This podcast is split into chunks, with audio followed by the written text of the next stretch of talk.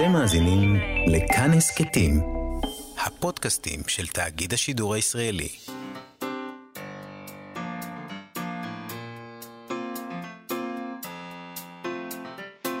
מה שכרוך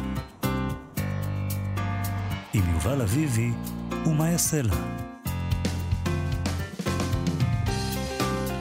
שלום, אנחנו מה שכרוך, מגזין הספרות היומי בכאן תרבות, מאיה סלע ויובל אביבי ב-104.9 ו-105.3 FM. אפשר למצוא אותנו גם ביישומון ובאתר של כאן וביישומוני ההסכתים. איתנו באולפן מפיקת התוכנית תמר בנימין, על הביצוע הטכני מיכאל אולשוונג. שלום לשניכם, שלום מאיה סלע. שלום לך יובל, אנחנו נדבר היום עם בועז טרסי, שספר השירה שלו יצא לאחרונה בהוצאת פרדס, תחת השם יד אחת החלה רושמת. והוא ספר אה, מאוד קודר. יש בו משהו כזה כמו ספר שכתב נביא, או ההפך מנביא. אה, לא מישהו שמנבא את העתיד, אלא מישהו שיודע את העבר. אה, ואולי בכל זאת נביא, נביא זעם. בועז טרסי הוא פרופסור למוזיקה במדעי היהדות, ובאמת יש בספר הזה איזה מין מוזיקה כזאת של חורבן, אה, אבל גם נדבר איתו על מה זה מוזיקה במדעי היהדות. מה, מה הולך שם? אה, זה מאוד מעניין מה שהוא מספר. אז נדבר איתו על זה, ואנחנו נדבר היום גם עם פרופסור זוהר שביט שלנו מאוניברסיטת תל אביב, על עוד ספר ילדים שכדאי להניח על המדף. אבל אנחנו מתחילים עם החדשות, הפעם uh, בפינתנו ועיקרן תחילה, ידיעה שפורסמה ביום שבת, ולא יכולתי שלא להתייחס אליה. Uh, כך נכתב ב-ynet. גבר בן 36 דקר בשישי בערב עשרה בני אדם ברק... ברכבת נוסעים בטוקיו. הוא נמלט מהרכבת, ואחרי כמה שעות הסגיר את עצמו. כשנעצר אמר למשטרה שמטרתו הייתה לרצוח נשים שנראות שמחות. בחקירתו אמר, לפני כשש שנים התחלתי להרגיש שאני רוצה לרצוח נשים שנראות שמחות. אז טוב, זה לקח לו שש שנים לממש את התשוקה שלו, יש אנשים שמחכים חיים שלמים בשביל זה. אנחנו בפינה ועיקרן תחילה מציעים טקסטים ספרותיים שמתאימים לחדשות. הפעם בחרנו בספר בשולי הנוחות של uh, הסופרת היפנית צייקה מורטה, שיצא בהוצאת כתר בתרגום של עינת קופר. זה, זה, הטיעון הזה, למה עשית את זה? זה נורא פיוטי. לפני כשש שנים התחלתי להרגיש שאני רוצה לרצוח נשים שנראות שמחות. זה מדהים, נראה לי כמו התחלה של ספר, או סוף שלו, תלוי מי כותב. בכל מקרה, בספר, בשולי הנוחות, גיבורת הספר היא קייקו פורוקורה. שלא מתאימה לשום דבר בעולם, היא לא מתאימה למשפחה שלה, היא לא מתאימה לבית ספר, היא לא מתאימה לילדים האחרים, אבל היא מבינה מתגובות העולם שהיא לא מתאימה, ומתחילה להתנהג בהתאם, כלומר, לשתוק ולשים לב איך אחרים מתנהגים ולהתנהג כמוהם. כשהיא מגיעה לגיל 18, היא מתחילה לעבוד בחנות נוחות שנקראת סמיילמארט, uh, ושם היא מוצאת את הייעוד שלה ואיזו שלווה. היא מבינה את החוקים של המקום הזה היטב, וטוב לה להבין מה בדיוק צריך לעשות ואיך בדיוק להיות. וזה בעצם ספר שעוסק uh, uh, בתרבות העבודה ובחיים היפנים הלחוצים עם החוקים הנוקשים שלהם, ואולי בניסוח הזה של מי מתאים ומי לא מתאים ואיך אתה אמור להתנהג. זה קשה, קשה אצל היפנים. מאוד, החיים אבל, קשים. אבל אני חושב שזה ספר אוניברסלי במובן הזה שלכולנו קשה. זה די, פשוט די, די. מקרה אותי. קיצון. לא, לא, לא. הם היה... יש להם תרבות מאוד uh, מעניינת ומשונה. אבל הם ודי יפנים. עם לכולנו קשה הם זה. יפנים, הם נולדים לתוך זה. אבל זה עדיין קשה להם. יש שם שיעור מ... התאבדויות מטורף, יש שם, יש שם בעיות. כנראה אוקיי. שקשה להם. נקרא מתוך הספר מעט. בבקשה. כל מה שהיה לפני שנולדתי כעובדת חנות נוחות, זכור לי רק במעורפל. גדלתי בפרברים, בת למשפחה רגילה שאהבה אותי וגידלה אותי בצורה נורמלית, אבל אני הייתי קצת שונה. כשהייתי בגן מצאנו ציפור מתה בגינה הציבורית. ציפור קטנה, כחולה ויפה, שנראה שהייתה שייכת למישהו פעם.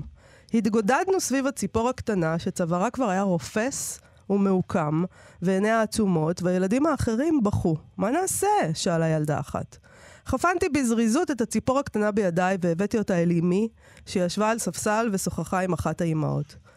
מה קרה, קייקו? או, ציפור קטנה, מעניין מאיפה הגיעה, שנעשה לה קבר קטן? אמרה אמי וליטפה את ראשי ברכות. לא, בואי נאכל אותה, אמרתי. מה?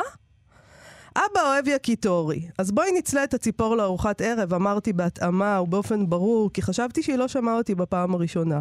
אמי נחרדה מדבריי, וכנראה גם האישה שישבה לצידה, כי עיניה, נחיריה ופיה נפערו בבת אחת. זה היה פרצוף מוזר כל כך שרציתי לצחוק, אבל כשראיתי את מבטה הקפוא על שתי ידיי, הבנתי שמשהו לא קשורה. אולי ציפור אחת לא מספיקה. שאלך לאסוף עוד? העפתי מבט בשניים או שלושה דרורים שקיפצו בקרבת מקום. אמי התעשתה מהתדהמה שאחזה בה. קייקו! היא צעקה עליי בבהלה ובטון גוער. אנחנו נעשה לציפור הקטנה קבר קטן ונקבור אותה. תראי, כולם בוכים כי הם עצובים על המסכנה הקטנה שמתה. אבל למה? לא חבל? היא ממילא מתה. דבריי הותירו את אמי ללא מילים. כל שראיתי בדמיוני היה ארבעתנו אוכלים את הציפור בשמחה. אבי אהב יקיטורי, אני ואחותי אהבנו מאוד עוף מטוגן, והם היו, והרי היו בגינה כל כך הרבה ציפורים שאפשר לקחת הביתה. אז למה לקבור את הציפור במקום לאכול אותה? לא הצלחתי להבין. אמי השתדלה בקול מאודה. תראי, היא אמרה, הציפור הזאת קטנה מאוד וחמודה, נכון? בואי נחפור לה קבר קטן, שם בפינה, ונניח עליו פרחים. טוב? בסופו של דבר כך באמת עשינו, אבל לא הצלחתי להבין מדוע. כולם בכו וקוננו על הציפור הקטנה והמסכנה, ואז הלכו ותלשו ראשי פרחים מעל גבעוליהם והרגו אותם. איזה פרחים יפים, הציפור הקטנה בוודאי תשמח, אמרו בשביעות רצון, ורק אני איבדתי במחזה כאילו יצאו כולם מדעתם. הציפור הקטנה נטמנה בבור קטן באדמה. בתוך האזור המגודר, שהיה קבוע בו שלט, הכניסה אסורה. מישהו נעץ באדמה מקל ארטיק שהוצא מתוך פח אשפה, וכמות גדולה של גוויות פרחים הושלכה מעליה. את רואה קייקו? זה עצוב, נכון? מסכנה, נכון? לחשה אמי על אוזניי, שוב ושוב, כאילו ניסתה לשכנע אותי. אבל אני לא השתכנעתי. וואי, זה קטע אדיר. היא, היא שמחה, אבל אחרי זה היא תלמד ש... לא לה... לעשות את הפרצוף השמח הזה, שלא לא. ידקרו אותה לא. ברכבת התחתית בדיוק, אבל, אבל זה דבר מדהים, כי כל היחס למוות, וכל היחס למי הורג ומי נהרג, ומה לעשות עם הגוויות, הכל מאוד מבולבל, וזה באמת רעיונות מאוד מאוד מבלבלים בשביל ילדים, ואולי כנראה גם בשביל כמה מבוגרים. יכול להיות שהילדה הזאת פשוט באמת יש לה בעיה, יובל, אתה יודע. כן, נכון, 아, אה, יכול, אוקיי. גם להוא שהורג נשים, כי הן שמחות לא מדי, יש נכון, בעיה. נכון, נכון. יכול להיות שיש לו בעיה, בואי לא נקפוץ למסקנות. לכאורה. uh, לכאורה, לכאורה, לכאורה, אנחנו לא uh, שופטים עדיין. מתחילים. מתחילים.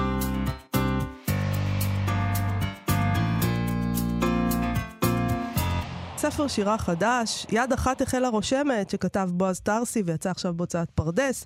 מדובר בספר ביקורים, אבל של אדם שהוא לא ביקורים. בועז טרסי הוא מלחין ומוזיקולוג, הוא פרופסור למוזיקה במדעי היהדות בבית המדרש של לימודי היהדות בניו יורק, ובמרכז לחקר המוזיקה היהודית בירושלים. למה אני אומרת uh, שהוא לא אדם ביקורים? אני מת על ההגדרה הזאת. כי אני רואה שאתה כזה, היה לך פרצוף כזה של גילנות.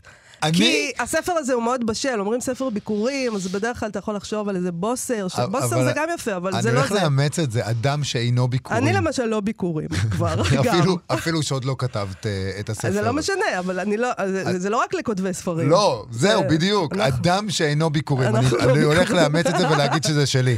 אוקיי, בבקשה, אז אתה מוזמן לגנוב בכיף.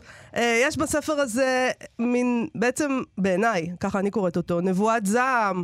לפעמים קללה, אה, הוא רצוף באזכורים מהמקרא, מיתוסים קדומים. העורכת שלו, דיטי רונן, אה, כתבה עליו שהשירה בו נכתבה על ידי משורר שהוא גם תלמיד חכם וגם אפיקורס, וזה יפה וגם נכון. הסכמתי עם ההגדרה הזאת. שלום, בועז טרסי. שלום. אהלן, צחקתי אותך, זה יפה. אוקיי, זה כבר טוב. זה אחרי חווה אלברשטיין, האופטימית הזאת, עכשיו נלך לפה. לא, אתה... עכשיו אנחנו בחורבן, הגענו לחורבן. בחורבן, אבל עם אדם שאינו ביקורים. אתה אוהב את ההגדרה הזאת? כן, זה מעניין, אני מה להגיד על זה בחג שבועות לקיבוץ. אני רוצה לשאול אותך, אה, אולי נתחיל קודם כל מהעובדה שאתה בעצם אה, פרופסור למוזיקה במדעי היהדות, אולי עוד מעט גם נבין מה זה אומר, ובעצם אה, פתאום כתבת שירה, מה פתאום? למה? למה שירה פתאום? אה, אוי, בעצמי לא הבנתי כל כך כשזה קרה, אבל...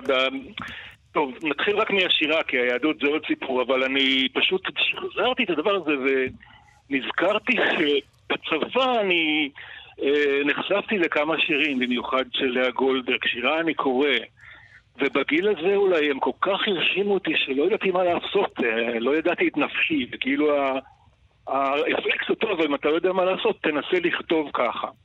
וכתבתי ככה, ואחרי 30 שנה ראיתי שזה היה מזל שלא הראיתי את זה לאף אחד.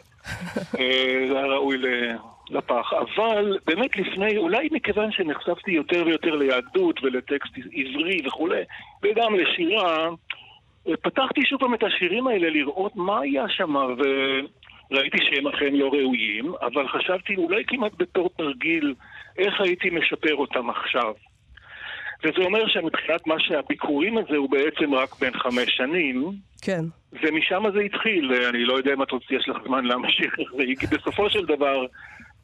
אני לא הראיתי את זה לאף אחד, אני קראתי את זה וראיתי, בין חמש שנים, אבל... שאני קורא את זה, אני מסתכל ואני אומר, מה זה פה? איזה מין דבר זה בכלל?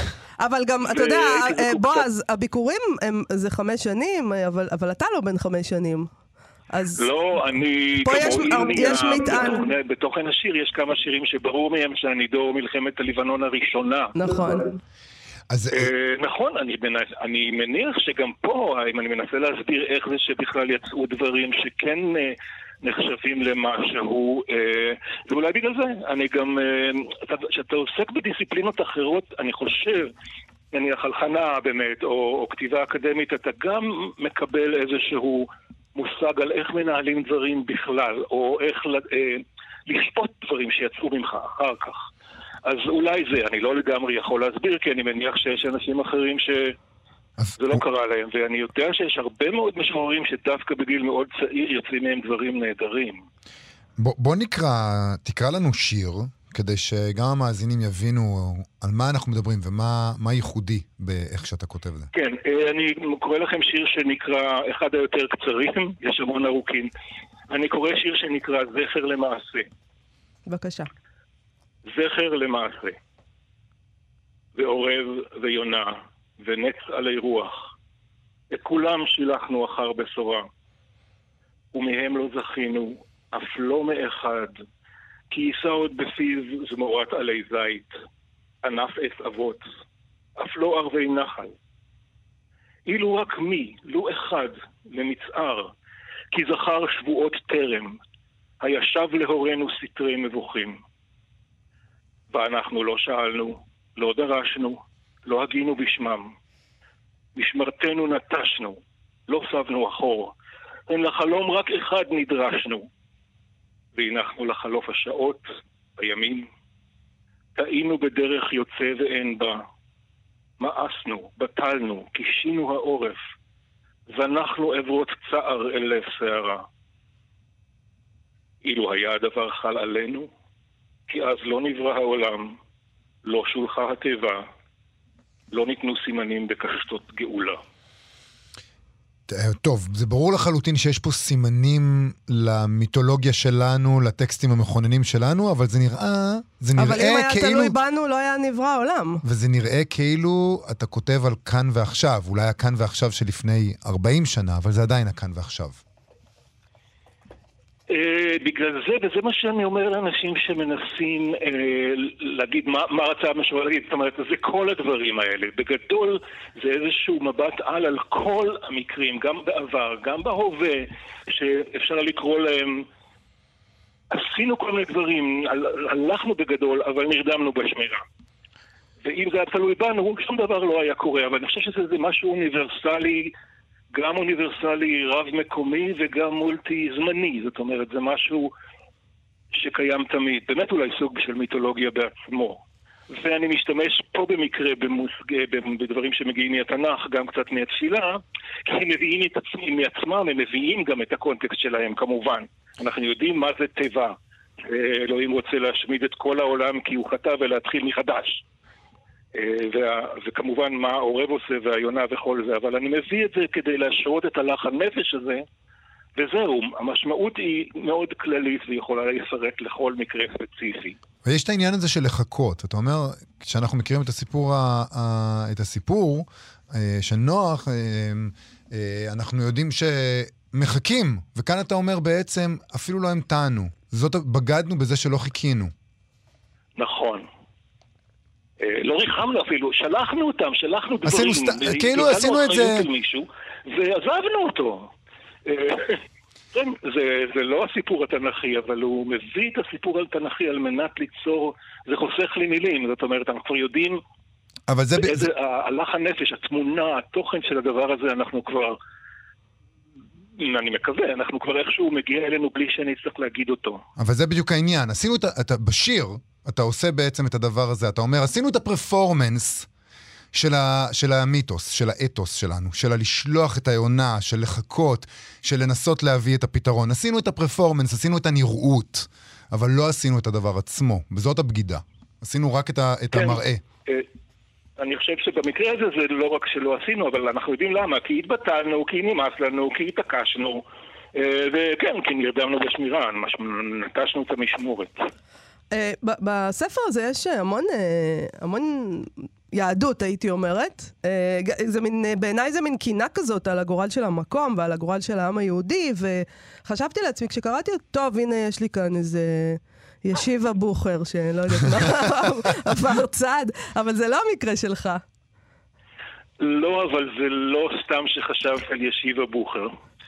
Uh, כי זה מה ש... Uh, כשגידי כתבה uh, תלמיד חכם במרכאות, זה לא מישהו שהוא תלמיד ויש לו הרבה שכל. תלמיד חכם זה מושג רבני של בניגוד אמ, יש עם הארץ. עם הארץ במשנה הוא גם לא איטיות, הוא פשוט מישהו שלא עוסק בתורה, הוא עובד, הוא מקבל מצוות והכל, אבל הוא לא לומד. ותלמיד חכם, בניגוד לעם הארץ, זה אחד שיושב באמת בישיבה ולומד כל היום. אה, אני לא חושב... אוי, טוב, מה אני אגיד?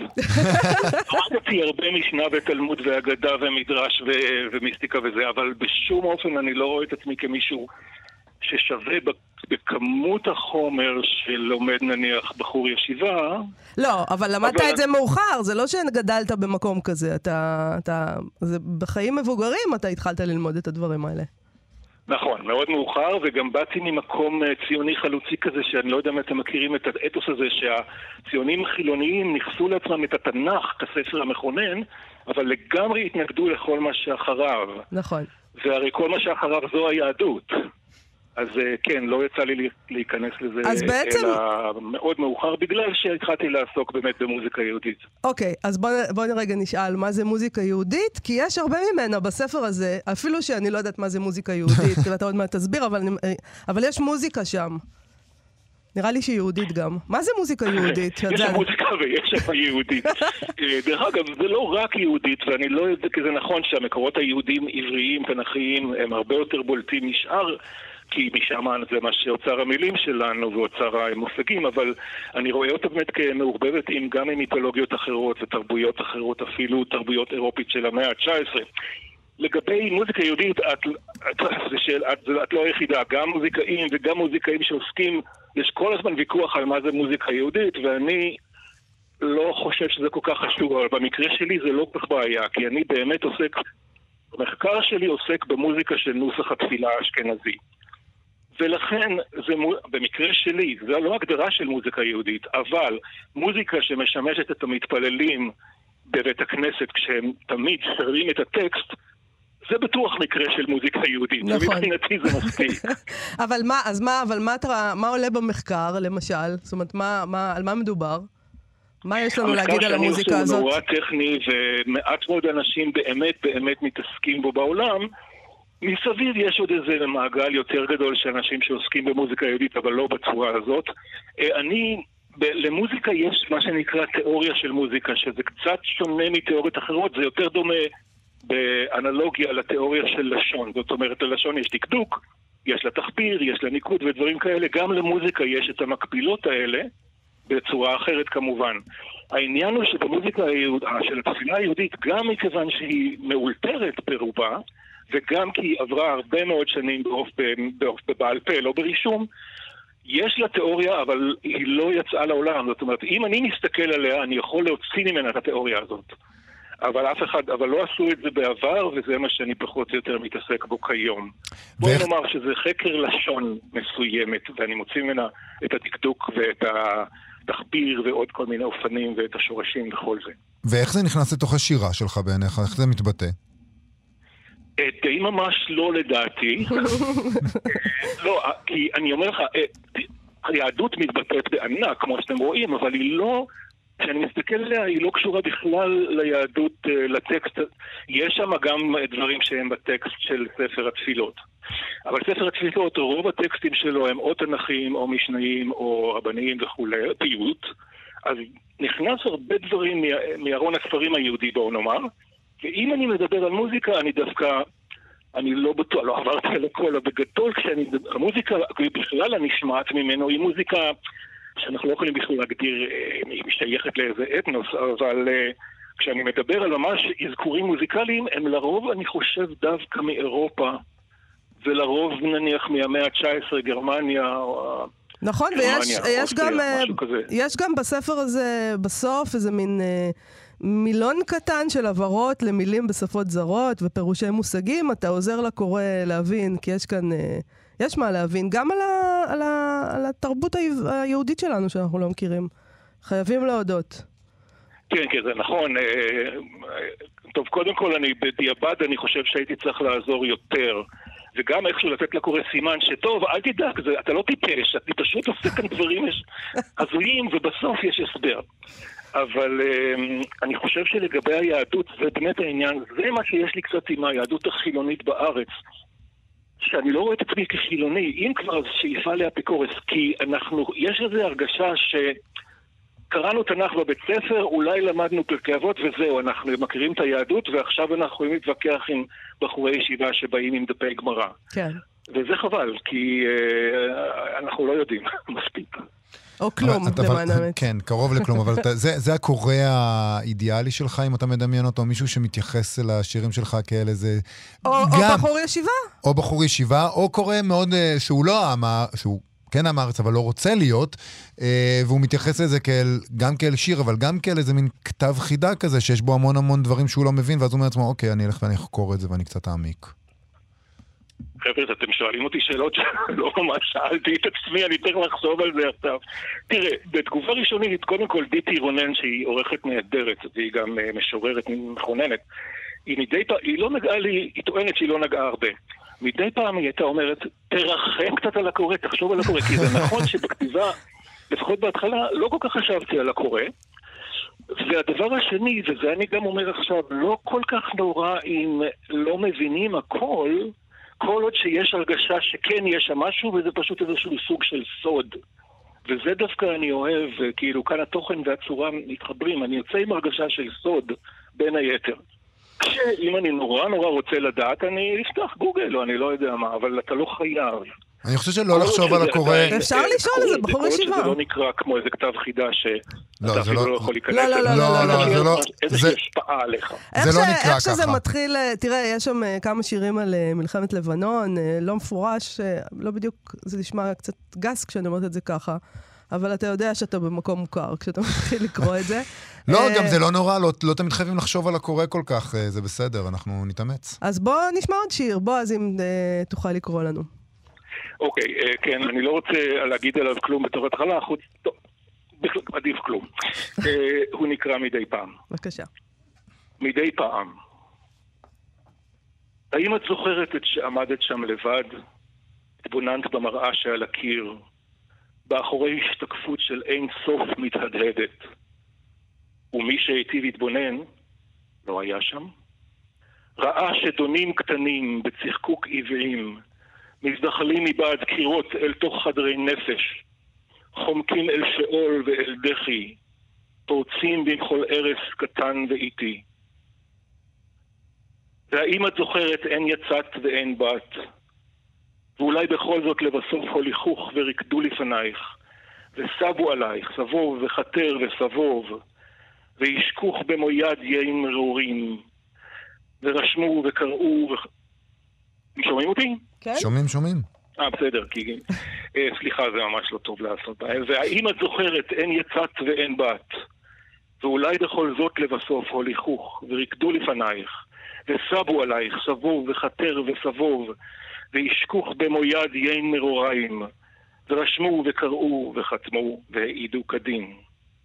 כאילו לא באמת נותרת כך בחדר, או כאילו לא נלקחת אל כל שאירע עוד אחרי כלות הכל. וכל שרכש והזה וחלף זה מכבר. גלים ארוכים ארוכים של נצח, ושל כך לא תדעי לעולם אם שברי רגע חלפו, או עידן עידני עולמי עד. ואם עדיין עומדת עד שם גם עכשיו, אין סוף המראה משתקף על הקיר, כינומה משלחת שברי לקח דקים אל סף דלת. בועז טרסי, יד אחת החלה רושמת, הוצאת פרדס, תודה רבה לך על השיחה הזאת. תודה רבה לכם, נעמתם לי. להתראות. ביי. עכשיו, המדף של זוהר.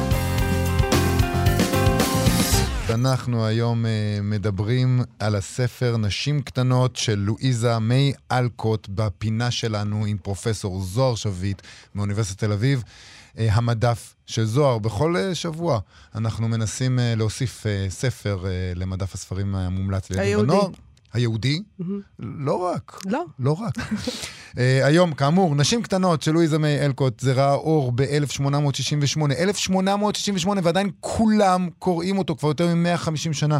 הוא שומר על מעמדו, אז אנחנו ננסה להבין היום מה הופך את הספר הזה לספר כל כך מצליח. שלום לפרופסור זוהר שביט מאוניברסיטת תל אביב. שלום, שלום. שלום. לא סתם בן כ-150 שנה, אלא הוא גם אב קרש, זה לא נכון. שלוקחים אותו למיטה וגומרים אותו אחרי שעתיים. אולי זה חלק מהסוד, זה משהו ככה להתנפל עליו, והוא משהו מכונן, אז בואי תספרי לנו, זה באמת לא מובן מאליו שהספר הזה ממש מצליח לא. להישאר איתנו.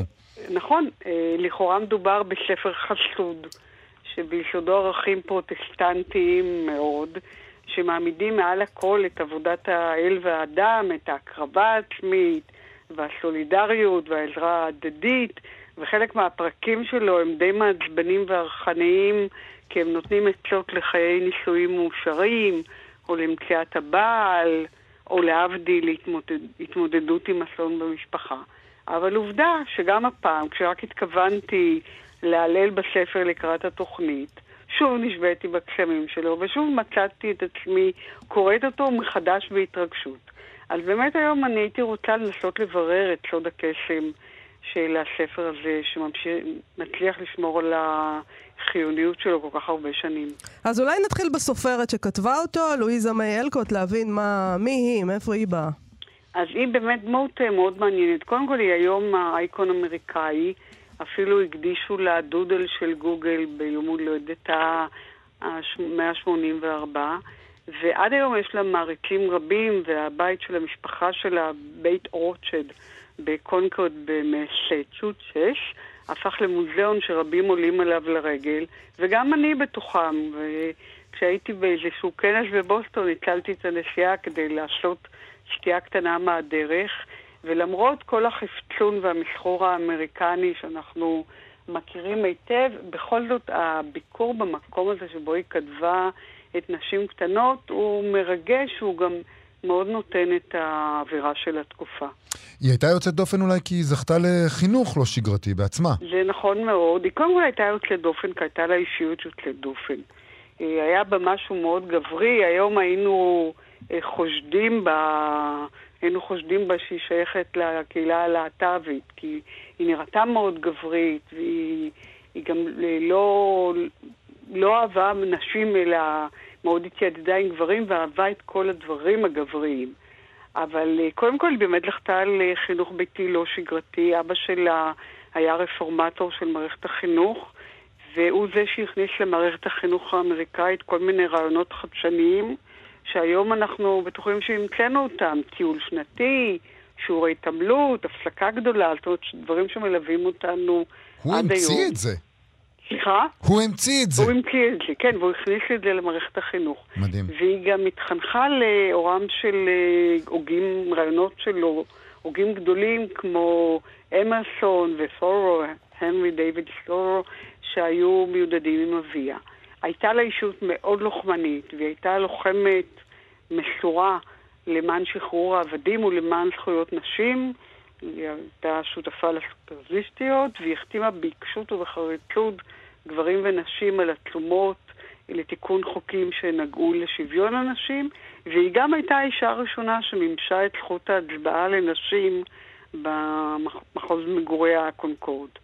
אבא שלה היה טיפוס, וגם בפני עצמו, הוא יסד את הקומונה הטבעונית הראשונה, אבל הוא נאלץ לסגור את בית הספר שניאל אחרי שהורי התלמידים החרימו את בית הספר, כי הוא קיבל אליו תלמיד שחור, ואנחנו נראה שאלקוט מאוחר יותר תקנה את המעוות הזה. עכשיו, הספר מדגיש שוב ושוב את הערכים שעליהם היא התחנכה. האמונה בטוב לב כמעלה חשובה והחשובה ביותר, וחשובה יותר ממעמד, מיופי, מכבוד, אפילו מידע וחוכמה. וגם מה שאני חושבת מאוד מושך לקרוא את הספר הזה, האמונה שהאהבה זה הדבר הכי חשוב, יותר מנוחות כלכלית, מעמד או הצלחה אה, מסוג, אה, מכל סוג שהוא. עכשיו, אפשר, כשמסתכלים על קורות החיים שלה, אפשר לומר שהיא בעצם הקריבה את עצמה למען המשפחה שלה, כי כשהמשפחה שלה שקעה בחובות אה, כבדים, אבא שלה היה רפורמטור, אבל בכספים הוא כנראה לא ממש הבין, אז היא קיבלה על עצמה לתמוך במשפחה, והיא עבדה בהמון מקצועות. אה, אחות ותופרת ומנקה, כל מה שאתם רוצים, וזאת במקביל לכך שהיא פתחה בקריירה של סופרת וכתבה כל מיני ספרים אה, מסחריים שלפי העדות שלה היא התביישה בהם, והיא גם לא הייתה חתומה עליהם. אה, ככה היא השאירה המון עבודה לחוקרי הספרות, אחר כך לנסות לאתר אותם. בכל מקרה, הספר של התמונות מבית החולים, שהיה עיבוד של מכתבים שהיא כתבה למשפחה בזמן שהיא עבדה כאחות בית חולים במלחמת האזרחים, מאוד הצליח, ואז המו"ל שלה, אה, תומאס נייז, הציע לה לכתוב ספר על בנות. עכשיו, זה לא ממש היה בשבילה, כי היא לא התלהבה מהרעיון לכתוב על בנות. היא, היא לא אהבה את העולם הזה של הבנות.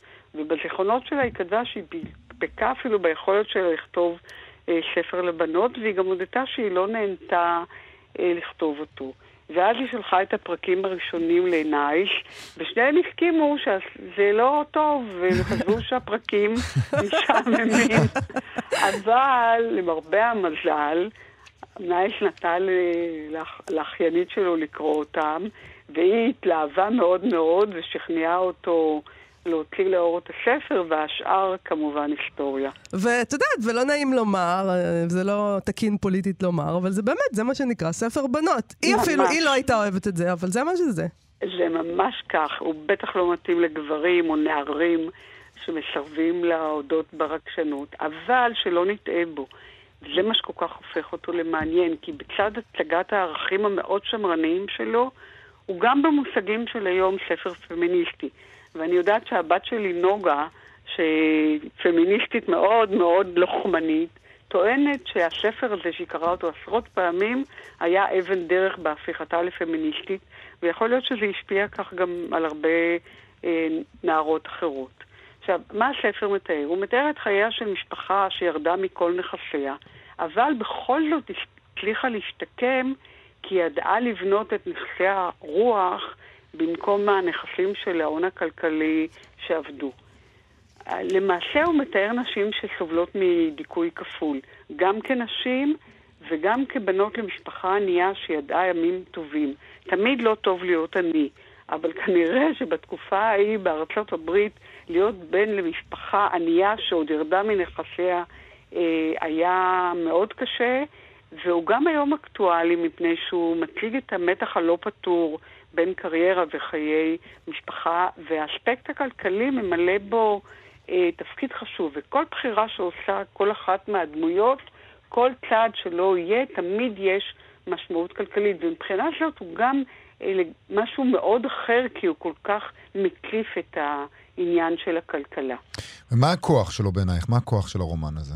תראו, אני חושבת שמדובר ברומן חניכה, בבילדונג רומן, וחלק מהכוח הוא בכך שהוא לא בורח מהצגת קונפליקטים, אלא מציג אותם על כל מורכבותם וגם לא מנסה לפשר ביניהם. הוא מציע מצד אחד את האופציה הפמיניסטית, בצד המסלול השגור של נישואים וחיי משפחה. חלק מבנות המשפחה עובדות לפרנסתם, בעצם כולם, גם אם מפנטזות על נישואים לגבר עשיר. ואגב, בניגוד למה שנכתב לפעמים במחקר, ג'ו לא מתפשרת כשהיא מתחתנת עם הפרופסור הגרמני, אלא היא נישאת לאהבת חייה. אמנם אדם עני גם כן, אבל טוב לב באופן קיצוני ובעל אינטלקט מאוד מפותח. ואגב, את האיסוס בין קריירה לנישואים אנחנו רואים באופן מאוד אה, אה, מוצף בעיבוד האחרון לסרט, שבו המו"ל אומר לג'ו במערכה האחרונה שיש שתי אפשרויות, או שגיבורת הספר תמות, או שהיא תינשא. שום דרך אחרת לפתור את חייה, וג'ו מוכנה בסרט לקבל את התכתיב הזה, אבל היא מתמתחת איתו בסרט כמו תוספת, היא סופרת מקצועית על גובה התמלוגים שלה. אני רוצה לשאול, למרות הפמיניזם זה ברור אה, שזה דבר שנותן לו הרבה כוח ונותן לו אה, אקטואליה, אבל בכל זאת, אה, מה נותן לו חיי נצח? מה הופך אותו לכל כך אלמותי? אני חושבת שבעיקר שתי הדמויות שלו. קודם, לורי, שהוא החתיך העשיר, בעל חוש ההומור, שמתעלב בג'ו כמעט הקלור, רומנטיקן ללא תקנה, אבל בעיקר דמותה אה, של ג'ו. כי תראו, גם היום, וזה מוזר, נדיר למצוא בספרות הנוער דמויות של נשים כל כך עצמאיות, סוערות ועיקשות, כמו ג'ו. והעיקשות שלה והשונות שלה היו חריגים לא רק לזמנה, הם יוצאי דופן גם היום. המחשבה העצמאית, חיבה לכל תחום שמשוייך מגדרית אה, לבנים, ובעיקר שלידה מכל מה שמחויב מהמגדר שלה. להוציא שירה, משום מה היא מאוד אוהבת... אה, לתפור, כן. לתפור, כן. אה, אבל בעיקר חוסר הרישון הפנימי. היא לא ניתנת כאילו למשטור, ויש לה נטייה לומר כל מה שעולה בדעתה, בלי להתחשב במוסכמות שכמובן היו נוקשות אז הרבה יותר מאשר היום, וגם נכפו על נשים בצורה הרבה יותר דורסנית. אני חושבת שכל אלה נראים גם היום מאוד רעננים ומושכים גם בקריאה העכשווית. אם כי אפשר להגיד בסופו של דבר שהניסיון למשטר את ג'ו אה, הוא, הוא כן הצליח. נכון, היא באמת אה, עושה לנו את זה, כי אחרי, האלקוט אני מתכוונת, כי אחרי שג'ו נלחמה על עצמאותה, התעקשה לא להתחתן, נאבקה להמשיך לכתוב, פתאום קורה משהו נורא. היא דוחה את לורי, ואז היא מחליטה לקשור את חייה עם הפרופסור הגרמני שמבוגר ממנה ב-20 שנים. השניים נישאים והיא מחליטה לזנוח את הכתיבה. לא שהיא נלחמה עליה מאז נעוריה והיא פותחת אה, בית ספר לבנים. אז במשך כל הרומן היא מתנהלת בצורה מרדנית, משוחררת, שוברת קונדנטיות. איך אפשר להסביר את הסוף המפתיע הזה שאלקוט בחרה? איך זה יכול להיות? למה היא עשתה לנו את זה? אז אולי זה באמת קשור לזה שבסופו של דבר הרומן הזה הוא בן זמנו, ואין מה לעשות, הוא נאלץ uh, להיכנע בעצמו. ואולי גם בן זמננו. אולי גם נכון. אנחנו אוהבים... גם אנחנו נכנעות. בדיוק כך. אה, ג'ו באמת רוצה להיות אה, אישה עצמאית, והיא מסרבת להביא ילדים לעולם רק כי החברה מצפה ממנה לכך. אבל היא מאוד חוששת מחיי הבדידות.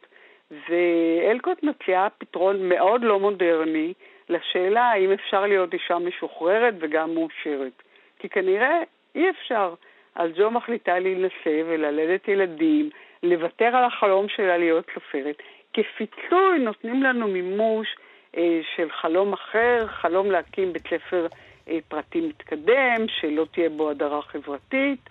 אז כך יוצא שבסיומו של הרומן היא לא מגשימה בדיוק את החלום הפמיניסטי, והקורא, או לפחות אני, נשארתי עם חצי תאוותי בידיי, אבל אולי בחירה אחרת הייתה פוגעת בסיכויי ההצלחה של הספר, ואולי אלקוט הציעה, העדיפה להציע פתרון מכיל יותר, שבו ג'ו תינשא, אבל לפי בחירתה, ולא מי שהיה בחירת המחדל.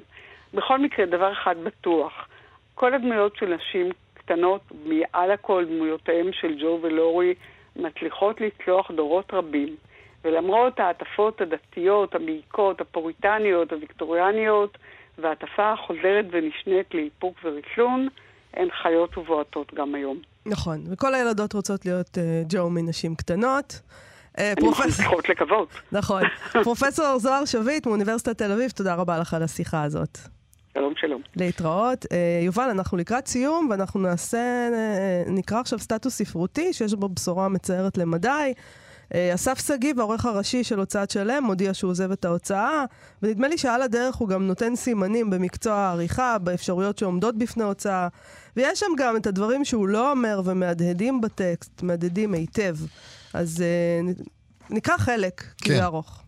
אז הוא כותב כך: מדי פעם כשמתעורר בי החשד שנטייתי לפרגמטיות הפכה מבחירה מושכלת להרגל מנטלי, אני חוזר לקרוא בכתבי צ'סטרטון, הוגה דעות המזכיר לי שוב ושוב על מה עליי להיות אסיר תודה ועם מה איני יכול, ואסור לי, להשלים. הפרגמטיזם, הוא כתב, שואל את צרכיו של האדם. ואחד מצרכיו היסודיים של האדם הוא לחרוג מן הפרגמטיזם. זה נהדר. אוהבת. גם אני.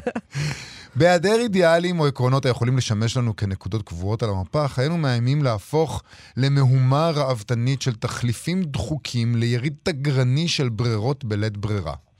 תחת לחצן, לחצן האימתני של אין ספור תביעות שמציבים לנו חיי, החיים היומיומיים, אנו מוותרים לא רק על חלומותינו, אלא גם על חלק ניכר ממה שמקנה הדר וכבוד לאנושיותנו. אנו מפסיקים לשאת ולתת עם המציאות הנכפית עלינו ונכנעים לה בלא קרב. אומנות המיקוח הצלולה והקשה של אבותינו אבדה לנו כליל, מקונן צ'סטרטון. איננו מבקשים אלא את הביטחון שבפשרה, ושוכחים כי ביסוד המילה ביטחון ניצב אותו שורש עתיק ועיקש שממנו נגזרה המילה הבטחה. וואו, אסף רוצה... שגיב, הוא, הוא, אפילו... הוא צריך לעמוד בסטנדרטים מאוד מאוד גבוהים של עצמו. כן, זה, אבל זה, לא זה, עושה, זה עושה גם חשק לקרוא את uh, צ'סטרטון. אה, כן, גם. Um, זה יפה משהו, זה, זה יפה מה שהוא כותב. Mm-hmm. טוב, ממשיך אה, אסף שגיב ואומר, בשבוע שעבר החלטתי שרוח הפשרה נשאה אותי רחוק מדי, הרחק מעבר לקווים שסימנתי פעם לעצמי, והתפטרתי מתפקידי כעורך הראשי של הוצאת המרכז האקדמי שלם. לא קיבלתי החלטה זו בקלות, בקלות ראש, אין זה דבר של מה בכך, לעזוב מקום שהיה לי כמעט בגדר בית לאורך 25 שנים תמימות, יותר ממחצית חיי. אילו שהייתי לכל הרציונל, לכל הרציונל התועלתני הפשוט, הייתי מן הסתם בוחר להישאר במקומי, איש לא דחק בי לעזוב, איש לא הבטיח לי פרנסה חלופית. בכל זאת, אחרי חיבוטי, חיבוטי נפש ולבטים רבים, אמרתי, זהו, עד כאן, מספיק. ובכך העניין נגמר. עכשיו מגיע החלק היותר מעניין. לא, אבל יש, תשמע, קורה ש... קרה שם משהו. לגמרי. אוקיי. Uh, הוא כותב, עריכה היא משלח יד כפוי טובה, העורך נהנה מסמכות מסוימת, עריץ מוחלט במילותיו של אסימוב, בכל הנוגע לקבלה ודחייה של טקסטים ואפילו ממידה של יוקרה, אבל עבודתו סמויה מעיני הקוראים ואינה זוכה להכרה. ברוב המקרים העורך ניכר יותר בחסרונו מאשר בנוכחותו. כמי שעוסק במקצוע העריכה מאז סוף המאה הקודמת, השלמתי זה מכבר עם העובדה שנגזר עליי למלא תפקיד כזה. לא פעם ולא פעמיים פרסמתי טקסטים ששכתבתי מתחילתם ועד סופם. מלאכה קשה ומייגעת עד אין קץ, תחת שמם של אחרים, ושמחתי בשמחתם כאשר זכו לשבחים על כתיבתם. עורך המעוניין לזכות בקרדיט על מאמציו, צריך לחפש לו מקצוע אחר. למי או למה בעצם מחויב העורך? הוא מחויב לכותבים, כמובן, וגם לקוראים, אך בעיקר, ואיני יכול להדגיש זאת די הצורך, לטקסט, לטקסט עצמו, לדידי. זוהי, חובה, אה, זו, זוהי חובתו העיקרית של העורך. וכל מחויבויותיו האחרות נגזרות ממנה וכפופות לה. עורך המפרסם טקסט בינוני או גרוע מפני שהוא מבקש לרצות את המחבר או את הקוראים, או גרוע מזה, את משלמי שכרו, אינו עושה עבודתו נאמנה. עורך המתפשר על איכותו של הטקסט העובר תחת ידו כדי לעמוד בדדליין ובמסגרת התקציב שנקבעה לו, פועל אולי תחת אילוצים שאינם מותירים לו ברירה, אבל צריך לכל הפחות לחוש נקיפות מצפון על כך. נראה לי הוא הבן אדם היחיד ש... שבכלל... יש לו פשוט אה, עמוד, אה, עמוד שדרה שלאחרים אין, אולי. אני לא יודעת, אני לא יודעת, אני לא רוצה להגיד את זה. עמוד שדרה זה לא המילה הנכונה, איזה מצפן מוסרי כזה, באמת. הייתי אומרת שלנו אין, במקום להגיד שלאחרים אין. זה נראה לי יותר הגון. לי בטוח אין. אה, בכל אופן, הוא ממשיך, וזה טקסט מאוד מעניין, ואפשר למצוא אותו בפייסבוק שלו. הוא עוזב את הוצאת שלם. Uh, הוא לא אומר לנו בדיוק למה, אבל יש סיבות uh, כבדות משקל.